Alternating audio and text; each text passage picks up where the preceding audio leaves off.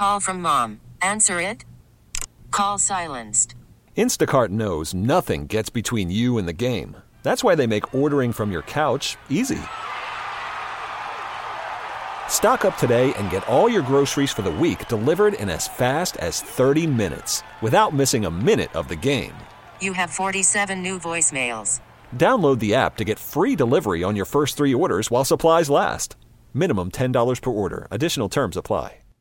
TuneIn is the audio platform with something for everyone.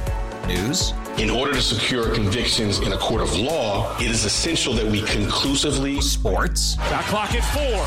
Doncic. The step back 3. You bet. Music. You set my world on fire. Yes, and even podcasts.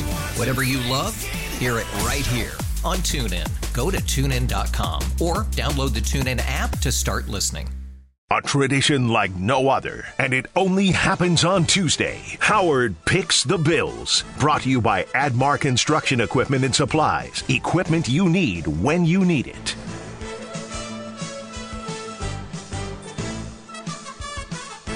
Okay, welcome back, y'all. We're switching gears. We're going to talk to my good pal, Joe Yerdon, now, who joins me on the Western Hotline to talk a little Sabres Devils. Joe, good evening. Holy cow. Good afternoon to you, friend. I just assumed we were out getting beers.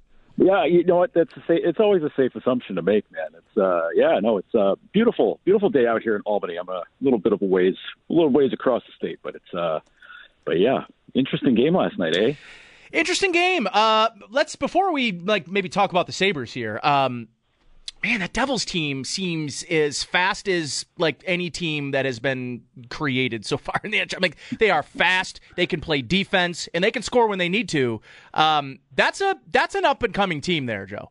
Yeah, it's funny. It kind of snuck up on people, which seems weird because they've had a few pretty high draft picks. I mean, Nico Hischier, yeah. Jack Hughes, but they've been able to build in behind those guys with some really good talent. You know, I think of Yegor Sharangovich. I mean, these names might be foreign to everybody, but Yegor Sharangovich, Dawson Mercer. I mean, there's a lot of guys. Jesper Bratt.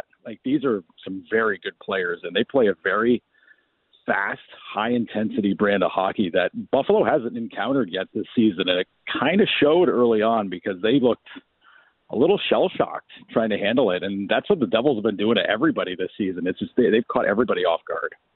You know what? I maybe don't want to beat a dead horse about how much I enjoy listening to Don Granato talk, especially after games, especially when he can kind of off the cuff react to his team's performance. And I liked a lot of what he said yesterday. I mean, they did for the most part. You know, I think you're right, especially initially early in the hockey game. It did feel like they were a little shell shocked and they were playing on their heels. But once they sort of figured things out, Don Granato pointed to this as a really good learning experience for this team. And I want to maybe keep harping on the fact that this is a young hockey team who I guess, were some of our expectations maybe moved and wrongly moved after a really strong start? Sure. I mean, that's kind of how it's felt the last couple of years. And then they go on this 7-game losing streak and you're like, oh boy, nothing has changed. But I think seeing them shift away from those struggles and learning what they're learning and how Don Granato has talked about using this as an opportunity to learn, and that other teams, he's been with other teams that had veterans that have gone through 8-game losing streaks. Right. Mm-hmm. And maybe it's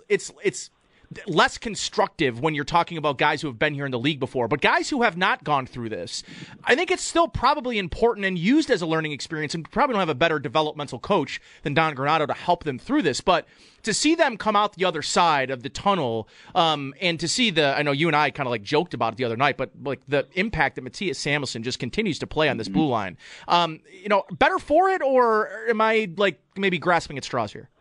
No, I think they are better for it. And, I've asked this to Don a couple of times, and he's probably gotten annoyed at me asking about it and, trying to reword it in different ways. But his idea with, when dealing with, with hardships and even the high moments is to let these guys experience, let them feel it, let them understand what it's like to handle it, because it's the only way you're going to get that experience. So I get having, looking at things through that lens, because again, half this team is stupid young. I mean, it's the youngest team in the league. And I think if you had a team loaded with veterans that goes into a funk where you're losing 7 or 8 games in a row, you're thinking you're in trouble.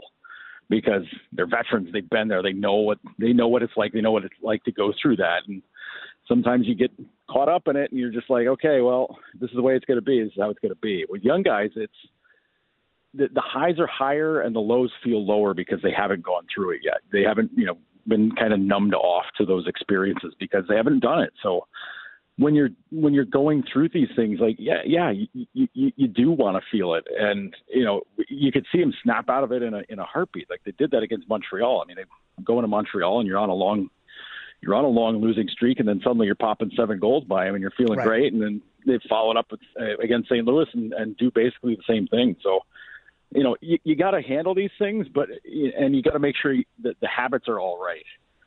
And I think that's more what Granato's got to takes care of with these guys, is that as long as they're doing the right things and as long as they're going through things the proper ways, things will figure themselves out. It's just, it gets tough in the moment. He has the Noted Jerk, Noted Hockey Substack. He does the Maintenance Day podcast with Lance Lysowski of the Buffalo News, and he's also a Bleacher Report contributor. Joe Yerdon here on our West Her Hotline. We're talking some Sabres Devils, of course. But I wanted to ask you about Tyson Jost's game, because obviously since coming over on waivers, has been a guy that I think almost gets his first goal yesterday, 2 goals that did not count because of, quote, early whistles or whatever the hell that was. I've liked his game. I've liked what he's brought, especially to the bottom of the lineup. I think right now, Joe, it's safe to say and we'll talk about this. We'll talk about the second line in a minute, because their underlying numbers are bananas. They just have had some of the worst luck that I've seen in terms of putting the puck into the net than any young line I've seen in a long time. But they are it. The Quinn, Peterka, and Cousins line. Like, that's the future of that second line. You'll love to see it. But the bottom 6 once again is just this kind of mishmash of guys that they are tied to because they either drafted or they're in the process of developing that haven't quite gotten there yet, or they're just kind of struggling and pedaling along. Jost is a nice little player for this bottom 6, I would say, and brings maybe a better energy set or defensive mindset than maybe I thought he was going to bring based on where he was drafted. Yeah, this happens sometimes with guys that are taken, in the first round. He was a high pick. I mean, he was 10th overall, I think? Yeah, I think he was 10th, yeah. So you come in with that hype, with that thought that, okay, this guy's going to be a big-time scorer, and he's going to fill the net, and then, he's going to go from there. Sometimes things change along the road, because think about it. You get drafted at 18. Are you a settled person yet? No. Have you figured everything out yet? Definitely not. He spent a year at college, played at North Dakota, and was a big player there. Came out and then winds up in Colorado, where they're a little bit stacked up with players, and then he gets moved off to Minnesota last season, misses out on playing on the Stanley Cup team, which hurts. Yep. But he's had to kind of alter his game in a way, and he comes into Buffalo as a hungry, ready to prove stuff kind of player. Because, you get waived, you get put on waivers by the Wild. The Wild have, been kind of going through it a little bit. And you're thinking, like, geez, like, these guys don't even want to keep me around. It's like, I'm going to show them. I'm going to prove it to them. And he's come in and, I think he came in and they gave him the idea of, like, okay, here's what we envision for you. Go out and get it. Because, one of the things we talked to him about his first day here was about playing on the PK. They had just gotten shredded on the PK, the game before. And you're thinking, okay, well, that's nice, but, what else can he do? Well, first game out, he just comes out and drops the gloves, in the first minute of the game. And you're like, okay, well, this guy's ready to roll. Yeah. But he's played very intense. He's played very fast, very upfront hockey. And I think that's important for that kind of line. You put him with Zemgus, you put him with Kyle Okposo. Like, those guys have been doing that for a while, but you add in Jost and you have him get in there and into that mix. Suddenly you're thinking, like, okay, well, we've been trying to work things out with Peyton Krebs and get him figured out in that spot. And, that's not ultimately where you want to play him. Correct. Like, that's just not where you want to go with him. But Jost in that spot is perfect. And it's worked really well. The possession numbers are great for him through the last couple of games. So you like to see that, but it does open up another question with, you know, how do you handle Krebs now? And I think that's where things are a little bit crowded at the moment.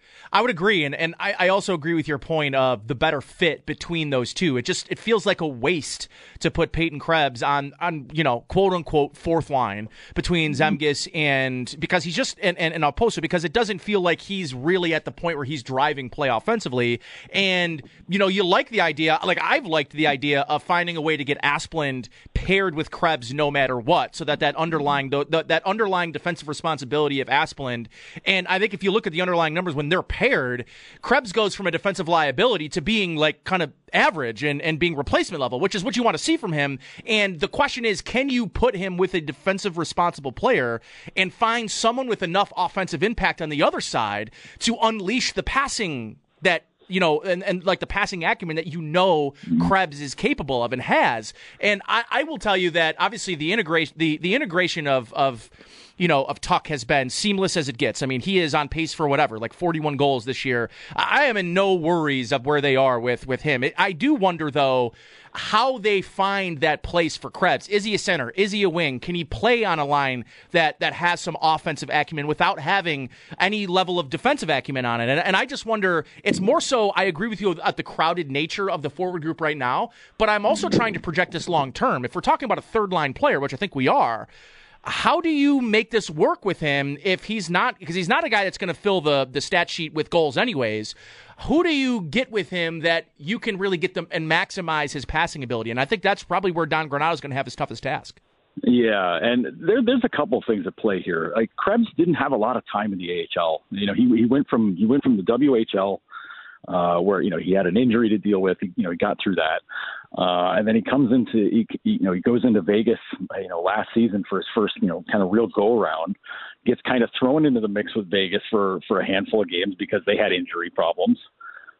Only plays a handful of games with Henderson in the AHL. And then he comes over to Buffalo and, you know, he's playing in the NHL right away. And, he plays in the AHL in the playoffs, which was great for him.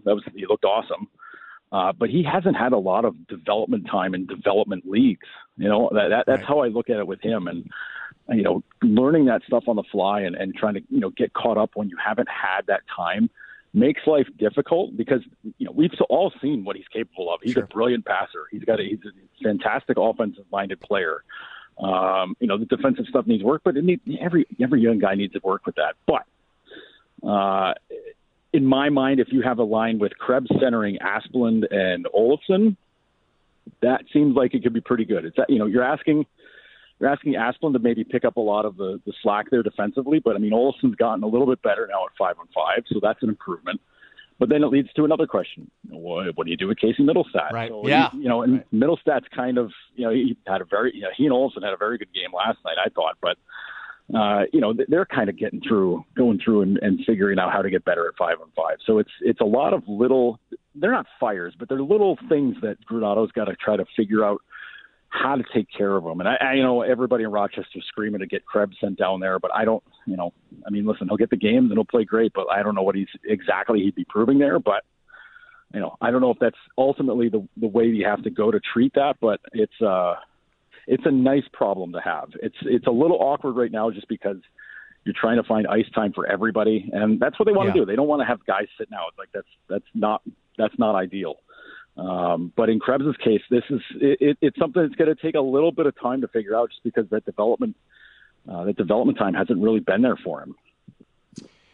Yeah, and I wonder, like, I think about this and like from a career arc is you have two developmental looks on this team right now. You talked about Casey Mittelstadt and kind of his, I don't know what you even want to call what we've got with Casey Mittelstadt right now. It's an up and down player. The line, I mean, is out there for a lot of goals against, and you know that's something to keep in mind and kind of how his whole developmental process went, right? I mean, when he got demoted down to Rochester, came back up, then the injuries happened. He was just a hard evaluation.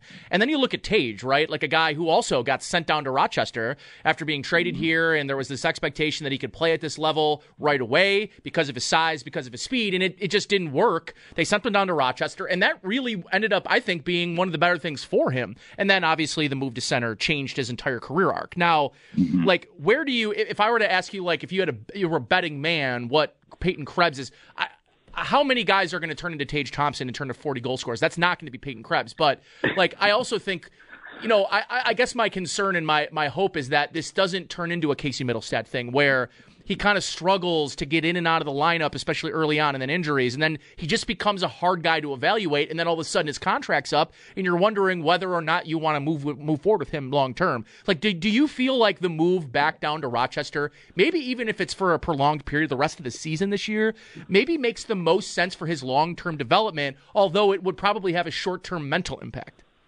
Yeah, I think it would have to be something that is somewhere in the back of their minds, you know, whether it's Kevin Adams or Don Granato or both of them. I mean, they work in concert. So if it's something that they agree on, that's something they would do.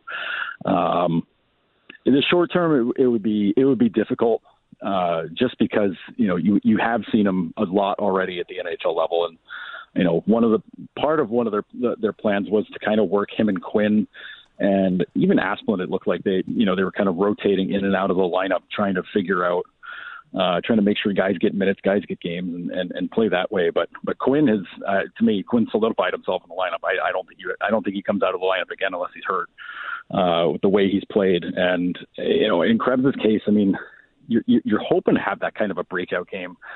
But again, you know, it goes back to the point we were talking about. You know, it's tough to do with, you know, playing him with Girgensons and Okposo, and, you know, it's hard to do there because your minutes are limited, and, you know, the opportunities aren't always going to be there with those guys. But a move to Rochester, I mean, I think that's more like it's almost more like a philosophical thing, really, for the team, because, you know, if you send him down there and he just starts lighting it up, and he's, you know, he racks up assists and goals and points and all that, you're like, well, okay, yeah, we knew he could do that. Sure. We knew he's better than that, but how do we get him into the lineup in Buffalo? And that's where things get a little more difficult. But, I mean, ideally you want that to be a competition thing. But the thing is, who is he competing against? I mean, I guess I suppose it's Tyson Jost. But you know, and they're very adamant about playing Mittelstadt, and, you know, Mittelstadt hasn't exactly played bad. No, he just hasn't played like particularly good.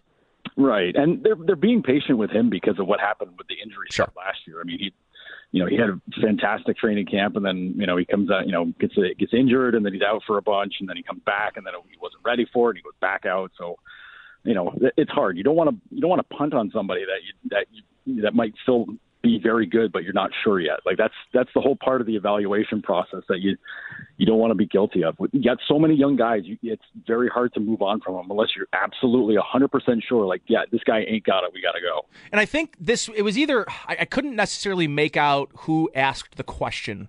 It was maybe last week after their 8th straight loss, right? And I was listening to Don's post-game presser, and I think it was Paul who might have asked something like, you know, looking back, do you guys maybe regret having so many young guys on one team without maybe having more of that veteran presence because of, like, a lot of the growing pains that you're going to go through, and knowing that there's these experiences they have to have and they have to experience to grow?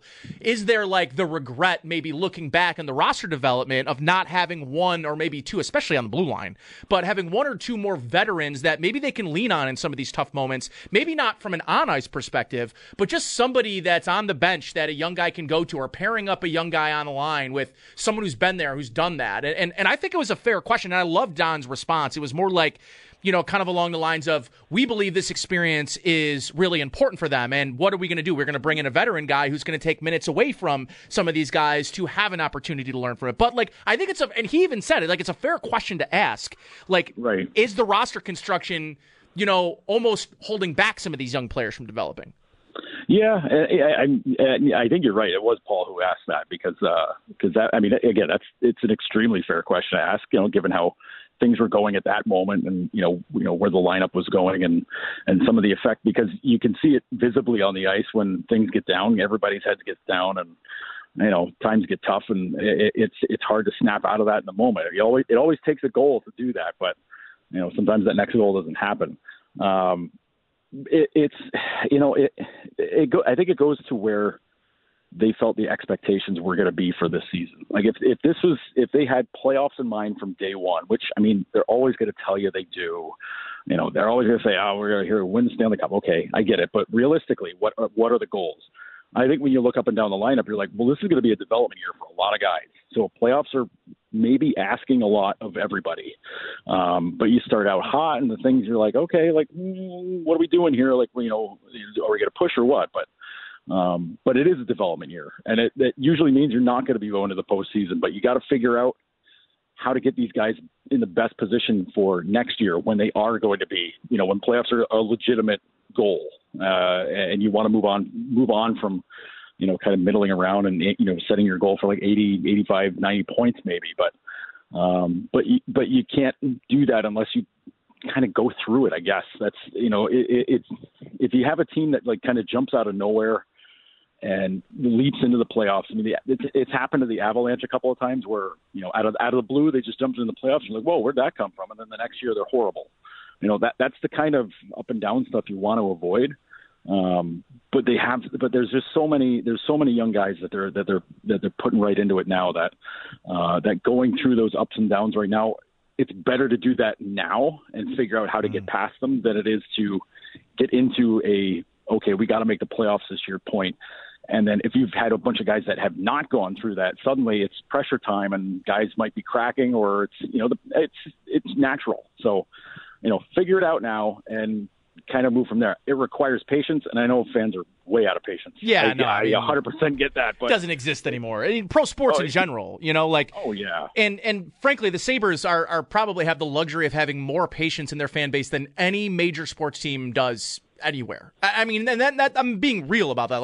Like this organization has the luxury of a level of patience that, you know, the Rangers and the Devils and like any other team in the league has, and go to any other major sports league. I mean, coaches get fired for way less than what they've gone through over the past couple of years. But I think that patience is probably looking a lot at the team that exists here in the NFL in Buffalo as well, and looking at the patience and how that sort of played out and progressed for Sean McDermott and Brandon Beane and like all the great things that have happened to them. And I think that there's like this idea that, okay, well, if we give Kevin Adams the patience that, you know, we gave maybe other people. Now, it didn't take 3 or 4 years in Buffalo. It only took like a year or two. But I think if you want to look at a way to maybe push patience in the right direction, look at, and kind of my roundabout way of getting to our last topic here, which is that second line of Cousins, Peterka, and Quinn. If you were watching last year at all, especially in the playoffs, this really isn't a surprise to you to see Peterka and Quinn be so successful, at least in the underlying numbers. Now, they haven't filled the net quite as much as maybe Quinn in particular should have. I mean, how many posts has this guy hit? But, like, man, I'm still sort of waiting for the Dylan Cousins come out. Like, his underlying numbers are, especially 5-on-5, are insane. Where are you with that line? And are you at all surprised with the underlying success these guys have had? I'm not, because Cousins is the guy driving the bus for that line, and he's been that way since last season, honestly. You know, the advanced numbers, the underlying numbers have been so good with him that it's just a matter of like, well, the goals are going to come. They got to happen, you know, and maybe he's got to shoot a little more, I guess, you know, but it's, you know, when you got a line with Quinn and Peterka, maybe you don't need to shoot as much. Maybe you just got to cash in on some rebounds or something like that. But it's a line that I'm not surprised is playing as well as they are. I'm eager to see where it goes from here, because I think that I want to think that line's kind of settled out now. Obviously, you know, somebody hits a barricade along the way, then it's, you know, you got to kind of figure things out from there. But the way that they play together, it's a different sort of energy line where, you know, not coming out and hitting people, they're coming out and blitzing you, taking the puck away, trying to create turnovers in the other team zone and popping goals. So it's a lot more fun. It's a lot more fun having those guys playing together. And, you know, I mean, for Cousins, I mean, geez, the offense will be there. Yes, I agree. I don't, he's the one guy I have like the least concern about offensively, because I'm just like, the way he plays, it's just not, goals are going to happen, whether it's with him or if it's his wingmates. Like, it's going to be, in the world, like the World Cup of Hockey, or like where they played a couple of months ago during the offseason, where he was on the line with Pierre-Luc Dubois, right? And he's at left wing, I think he was. And having that player be able to set him up, I do think is kind of the next phase of how you unlock him offensively. And I'm wondering if that's Peterka. Yeah, you know, that's. You're saying put Cousins on the wing? To have, no, not necessarily. Goals? I'm just saying, like, okay, having someone on a line that can set him up more times than not. Like, he was unleashed as a goal scorer when, like, Dubois was playing with him. And I think he was really the beneficiary of having a guy that has great vision and can set him up in those, and especially just in like those high danger areas. He doesn't really, I'm not sure if he has that on this line or if he's going to have to be the guy that sets those guys up. But like, I look at Peterka and I see like a guy that absolutely, he's got the speed and with the puck in his hands, like he can do things as a goal scorer. But I also maybe look at him as, and sort of projecting in the future as a guy that can sort of set the other guys up on that line. Yeah, I think Peterka is he's shown himself to be a little bit more of a finisher than I thought he was going to be. Yeah, and I mean, you know, if he's what maybe 20 games into his NHL career at this point. So I mean, it's gonna prove itself out. But that's with that group though. You know, I think whatever the future holds for them, the way I could see it end up playing out is if you really want to get Cousins' offense going, you want to get him scoring goals. Ultimately, to me, that's where Krebs ends up. I would agree. He centers, and then Cousins goes to the wing, and then you know you've got Quinn on the other side of that. But again, you got to move a piece somewhere else in the top six.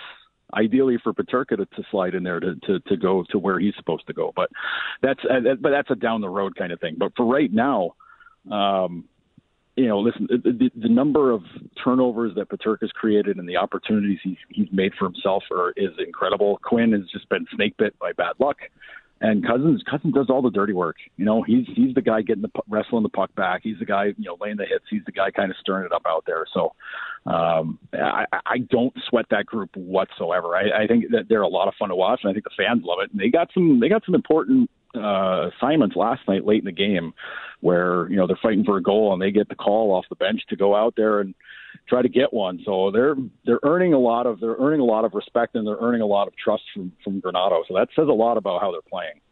All right, buddy, I appreciate you. What a great conversation. Enjoy your weekend in Albany, and appreciate you very much, and we'll see each other soon, buddy. Hey, you got it, Nate. Thanks, man. All right, Joe Yerdon there on our Western Hotline, the noted Substack. Make sure you check him out there. You can check out his written work at Bleacher Report as well, and he also has the Maintenance Day podcast with Lance Lysowski. I'm going to take a timeout. Bruce Nolan on the other side. More Bills talk coming up here on WGR. Sal Capaccio takes you behind the scenes on Buffalo Bills game day with Sal's All Access. Watch it live on Temp Check. What kind of summer are we having this year? A family road trip summer? A beach bum summer? Or a wake-me-when-the-sun-sets summer? With Instacart, choose your own adventure and skip the shopping side quests. Where available, you can get ice cream delivered to your hotel, sunscreen to the pool, or cold brew to your bed. Well, door, in as fast as 30 minutes. Wherever you find yourself this summer, you can get the goods. Download Instacart for free delivery on your first three orders. Offer valid for a limited time. Minimum $10 per order. Excludes restaurants. Additional terms and fees apply. TuneIn is the audio platform with something for everyone. News. In order to secure convictions in a court of law, it is essential that we conclusively. Sports. The clock at 4. Doncic. The step back 3. You bet. Music. You set my world on fire. Yes, and even podcasts. Whatever you love, hear it right here on TuneIn. Go to TuneIn.com or download the TuneIn app to start listening. It's better over here. After investing billions to light up our network, T-Mobile is America's largest 5G network. Plus, right now, you can switch, keep your phone, and we'll pay it off up to $800. See how you can save on every plan versus Verizon and AT&T at T-Mobile.com/AcrossAmerica. Up to 4 lines via virtual prepaid card. Allow 15 days. Qualifying unlocked device credit service ported 90-plus days with device and eligible carrier and timely redemption required. Card has no cash access and expires in 6 months. WGR's Facebook page. Sal's All Access presented by Dunkin'. America runs on Dunkin'. Football Monday brought to you by Northwest Bank. For what's next, get started at northwest.com. All right, we are shifting gears from hockey back to football, and joining me to do just that is my co-host on the Food for Thought podcast every Friday night in the Buffalo Rumblings Vidcast Network, Bruce Nolan. He also is the host of the Bruce Exclusive podcast, which you could hear live on said Buffalo Rumblings Vidcast Network. Bruce, how you feeling? You feeling any better today? I'm feeling a little bit better. I'll let you know after the Ohio State-Michigan game exactly how I'm feeling, but I'm kind of in a holding pattern right now. This is where you and I can join arms and we can say F Big Blue. Absolutely we can. Yes, 100%. And we will. You know what? Enemy of my enemy is my friend. I will accept it for today. Yes, and as a Notre Dame fan, this is the one day a year I become an Ohio State fan. So, and I'm sure the same can be said for you when Notre Dame and Michigan play. So that's right. The enemy of your enemy, in fact, today is your friend. So, Bruce, I had the pleasure of talking with Eric Turner earlier, who has already sort of made his way through the All-22 of last Thursday's game against the Lions, and we talked a little bit about Ken Dorsey and talked about the defense as a whole. I wanted to get with you about one thing in particular on the defensive side of the ball you and I talked about yesterday as you were frantically looking for the stat, right? And the stat was how many times the Bills blitzed against Jared Goff on Thursday. Right before we went live, you finally found the stat on Pro Football Reference, and you came up with 43.6%. That was the amount of snaps, the snap percentage that Jared Goff was blitzed on Thursday. Is that a high number for you in this defense in particular, especially when you consider all the injuries they have? It seems borderline reckless, but it's certainly a turn of something I'm not familiar with this defense really ever doing in the era of Sean McDermott and Leslie Frazier. It's absolutely high. If you look back at some of the most recent games, it was 20% blitz rate against Jacoby Brissett. It was 16.1 against Kirk Cousins. It was 37.9 against Zach Wilson, which you could make – that makes sense. You know, the whole idea that you blitz less experienced quarterbacks and you don't blitz more experienced quarterbacks, that tracks. But then 2.9% against Aaron Rodgers. Very famously, week one against the Los Angeles Rams, the Bills didn't blitz a single time. They didn't bring anything. So it's pretty clear what they want to be. But what they want to be isn't what they're going to be right now. What they want to be is they want to be a team who can consistently get pressure with four. It's the reason why you invest all this money in Von Miller. It's the reason why you invest all these draft picks in Greg Rousseau and Boogie Basham and A.J. Epenesa. You do all this because you are trying to achieve a specific ideal of what you would like your pass defense to look like. Well, it doesn't look like that. The Buffalo Bills' pressure rate this year versus last is actually markedly lower than it has been. And so in order to achieve that pressure rate that they want, the pressure rate targets that they have, they're going to keep bringing extra blitzers. If Von Miller happens to go down in the middle of the game, they're going to bring even more blitzers. One of the things that I talked about in a piece for Buffalo Rumblings was that this has a trickle effect through the rest of the defense. And so we talk about, for example, Dane Jackson and the struggles he's had. One of the things that exacerbates the Dane Jackson problem is the fact that you're not getting home with four. So you have to bring extra blitzers. You bring extra blitzers, you have less help for your corners.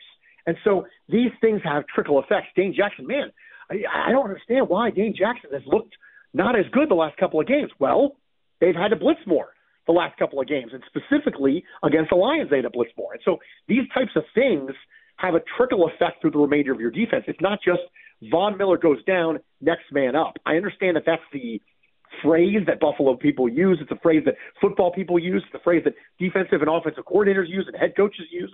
Everyone's going to use that phrase, next man up. But it's not as simple. It's trickling through the remainder of the defense. And I think that ostensibly I looked at the game against the Lions and said, gosh, it feels like they're blitzing a lot. And I was like, I don't really want to commit to that until I look it up. And 43.6% is a staggeringly high number. I thought it was a staggering high. I was right there with you, dude. Like, thinking about and watching this game, I felt the same thing. Man, they seem like they're blitzing a lot. And what they were doing, too, Bruce, is they were blitzing, but again, not getting home. And, you know, part of this, too, is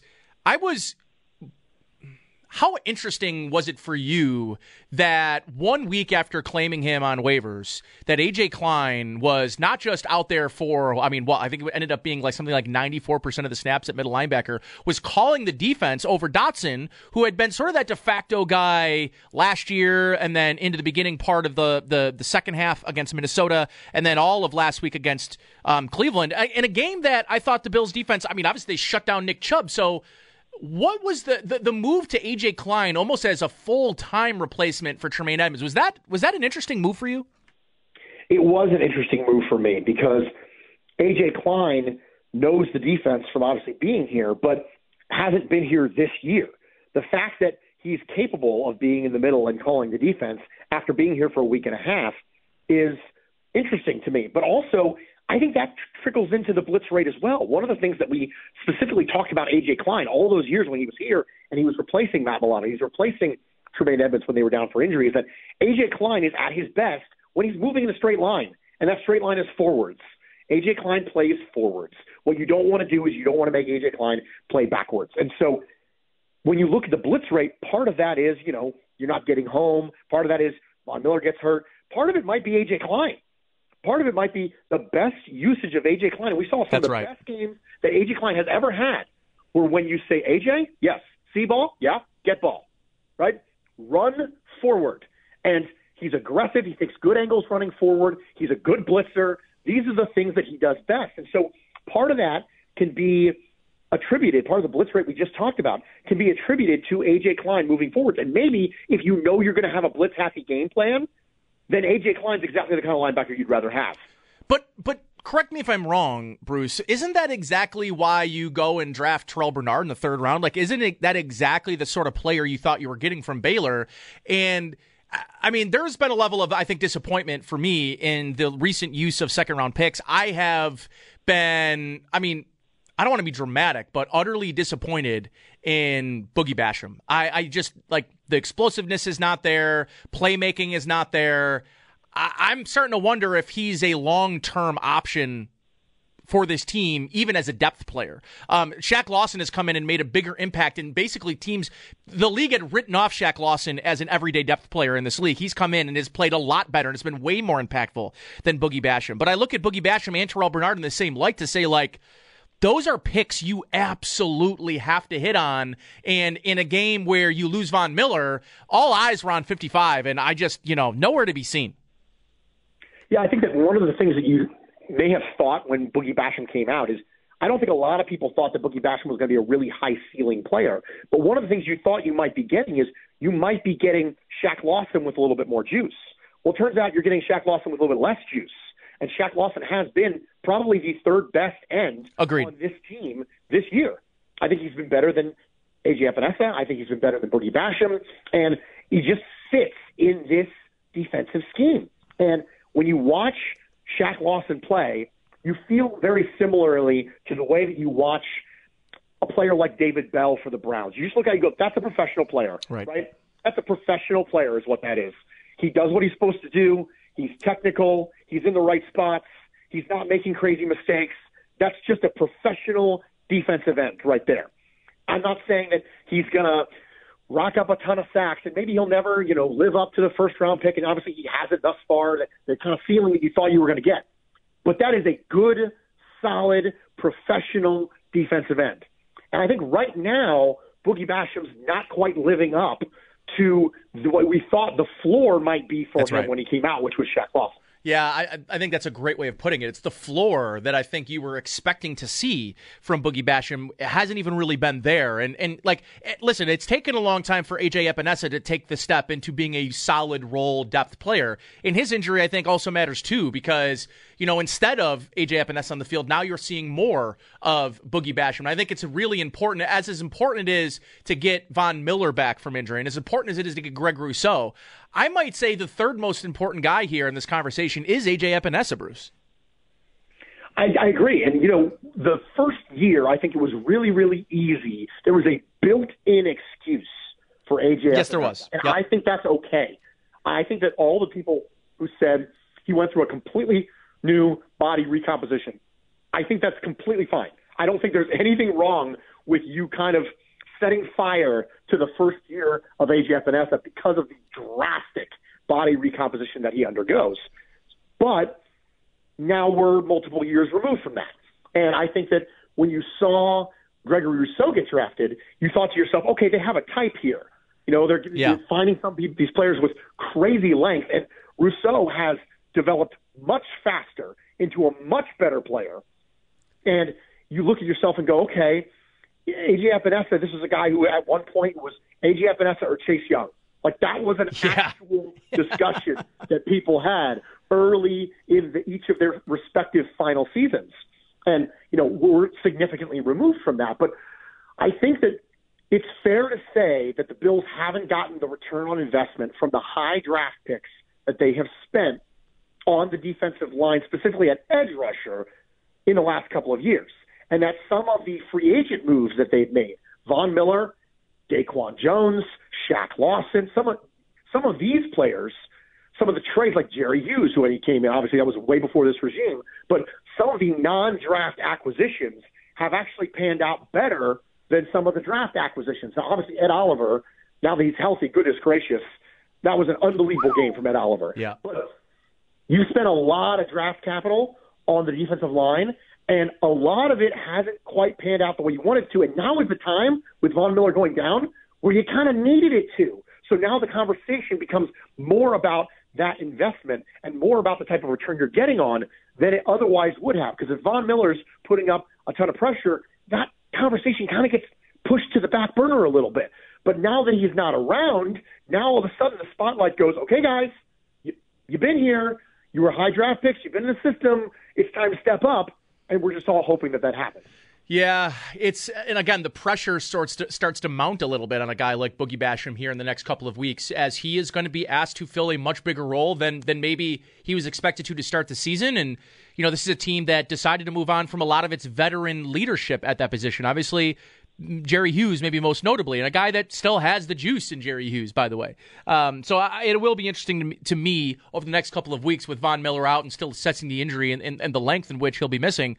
Boogie Basham's role is going to come into, I think, really kind of like into the crosshairs of how people are going to evaluate this defense. And can they get through this stretch?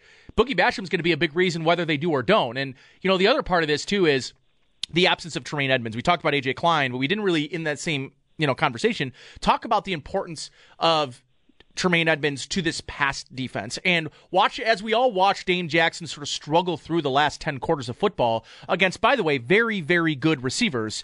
This is going to be the new norm of how teams are going. Listen, like, you watch that game, Bruce. Jared Goff was not, he wasn't looking off safeties. He was dropping back. They were scheming up the matchup of St. Brown versus Dane Jackson.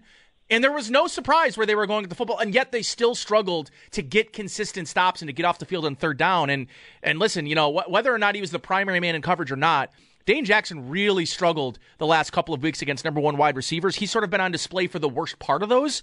But I continue to think, Bruce, one of the big reasons why they've struggled so much are on those in-breaking routes and teams using the leverage of these outside corners against them. And even not just outside corners, Bruce. Taron Johnson has had a tough stretch of football, maybe the worst stretch of football we've seen Taron Johnson play as a pass defender. I just don't think there's any coincidence that they're passing guys off to A.J. Klein and Dotson instead of Tremaine Edmonds. And when you're passing players off to players who don't have that length, that matters. And we talk a lot about A.J. Klein being at his best moving forwards. Tremaine Edmonds is very, very good moving backwards because of that length and because of his ability to catch crossers and carry fast receivers across the middle, which you look at this and the type of throws that get taken off of the menu, you can't really quantify that. You have to see it. You have to see a quarterback look over the middle and go, yeah, I'm not going to do that. That doesn't seem like a good idea to me. I'm going to pass and move on into their other progressions. And one of the trickle effects of having the blitzes is you have Dane Jackson in man coverage a little bit more often. Dane Jackson in man coverage allows a passer rating of 138.1. In zone coverage, he allows a passer rating of 66.5. There you go. That is a staggering difference. Yeah. And he's not the only one on this team who allows a very, very significant swing between man and zone. That's not a uniquely Dane Jackson thing. But it happens to pop up here because the stretch is bigger than most on the team. And so when you look at the situations you don't want to put your corners in, you have to pick your poison. Is it, do I leave him in zone coverage and not get the pressure and just get picked apart all day? Or do I say, no, we are going to get pressure. I don't care how many men it takes us. We are going to get pressure, because you're darned if you do, darned if you don't on some of this stuff. And a defensive coordinator gets put in a really bad position because this isn't the ideal defense. This isn't what you want to do. We know what they want to do. We saw it week 1 against the Rams. That's what they want to do. And they're not getting home the way they want to with 4. And because of that, you have to make a call. Are you going to just not get home with four and let people pick you off? And the Detroit Lions have a good offensive line. They have Amon-Ra St. Brown, and they have a reasonable distributor at quarterback. That's what it is, a reasonable distributor. Are you going to give him 6 years to throw the ball? Because Jared Goff is not good under pressure. They made the call that they were going to be blitz-happy, but unfortunately that puts Dane Jackson in a situation he doesn't want to be in. All right, Bruce, tell the folks where they can find your work. I know you got a piece coming out. Yes, I have it right out right now, actually, on BuffaloRumblings.com. Title is Injuries on Offensive Line, Defensive Line Create Ripple Effect for Bills. And some of the stuff that I've been referencing today comes pulled from that piece. You can find me on Twitter and Instagram at Bruce Exclusive, and you can find my show, The Bruce Exclusive, apart from the show I do with yours truly, Nate, on Buffalo Rumblings Podcast Network on Thursday mornings. Thank you, my friend. I appreciate you. Enjoy your weekend, and we'll talk. Well, you and me will talk. We'll talk soon. All right, buddy. Appreciate you. Bruce Nolan there on our Western Hotline. Talk a little Bills and Lions. We're going to take a timeout. We got two timeouts to get to on the other side of that at the 1 o'clock hour. Matt Verderam is going to join us. We're going to talk more AFC outlook as well as the AFC starts to come into picture over the next couple of weeks here on Sports Talk Saturday on WGR. Head coach Sean McDermott joins the Extra Point Show with Sal and Joe every Friday morning at 10:30. Brought to you by Northwest Bank. For what's next, get started at northwest.com. All right, really quick segment here. I've got Matt Verderam of Fansided joining us next. We're going to talk about the AFC outlook, a pretty important slate of games this weekend. The Kansas City Chiefs, a team that he's a big fan of, we'll talk about coming up next here. They face the Rams with Bryce Perkins at quarterback. So I think we can count that as a dub for the Kansas City Chiefs. We'll talk to Matt coming up next. AFC outlook, Kansas City, Buffalo, the Jets, the Dolphins, all that. It's coming up next here on Sports Talk Saturday on WGR. Catch the Football Friday Roundtable every Friday from 5 to 6 p.m. with Chopin the Bulldog. TuneIn is the audio platform with something for everyone. News. In order to secure convictions in a court of law, it is essential that we conclusively. Sports. Got clock at 4. Doncic. The step back 3. You bet. Music. You set my world on fire. Yes, oh. And even podcasts. Whatever you love. Hear it right here on TuneIn. Go to TuneIn.com or download the TuneIn app to start listening.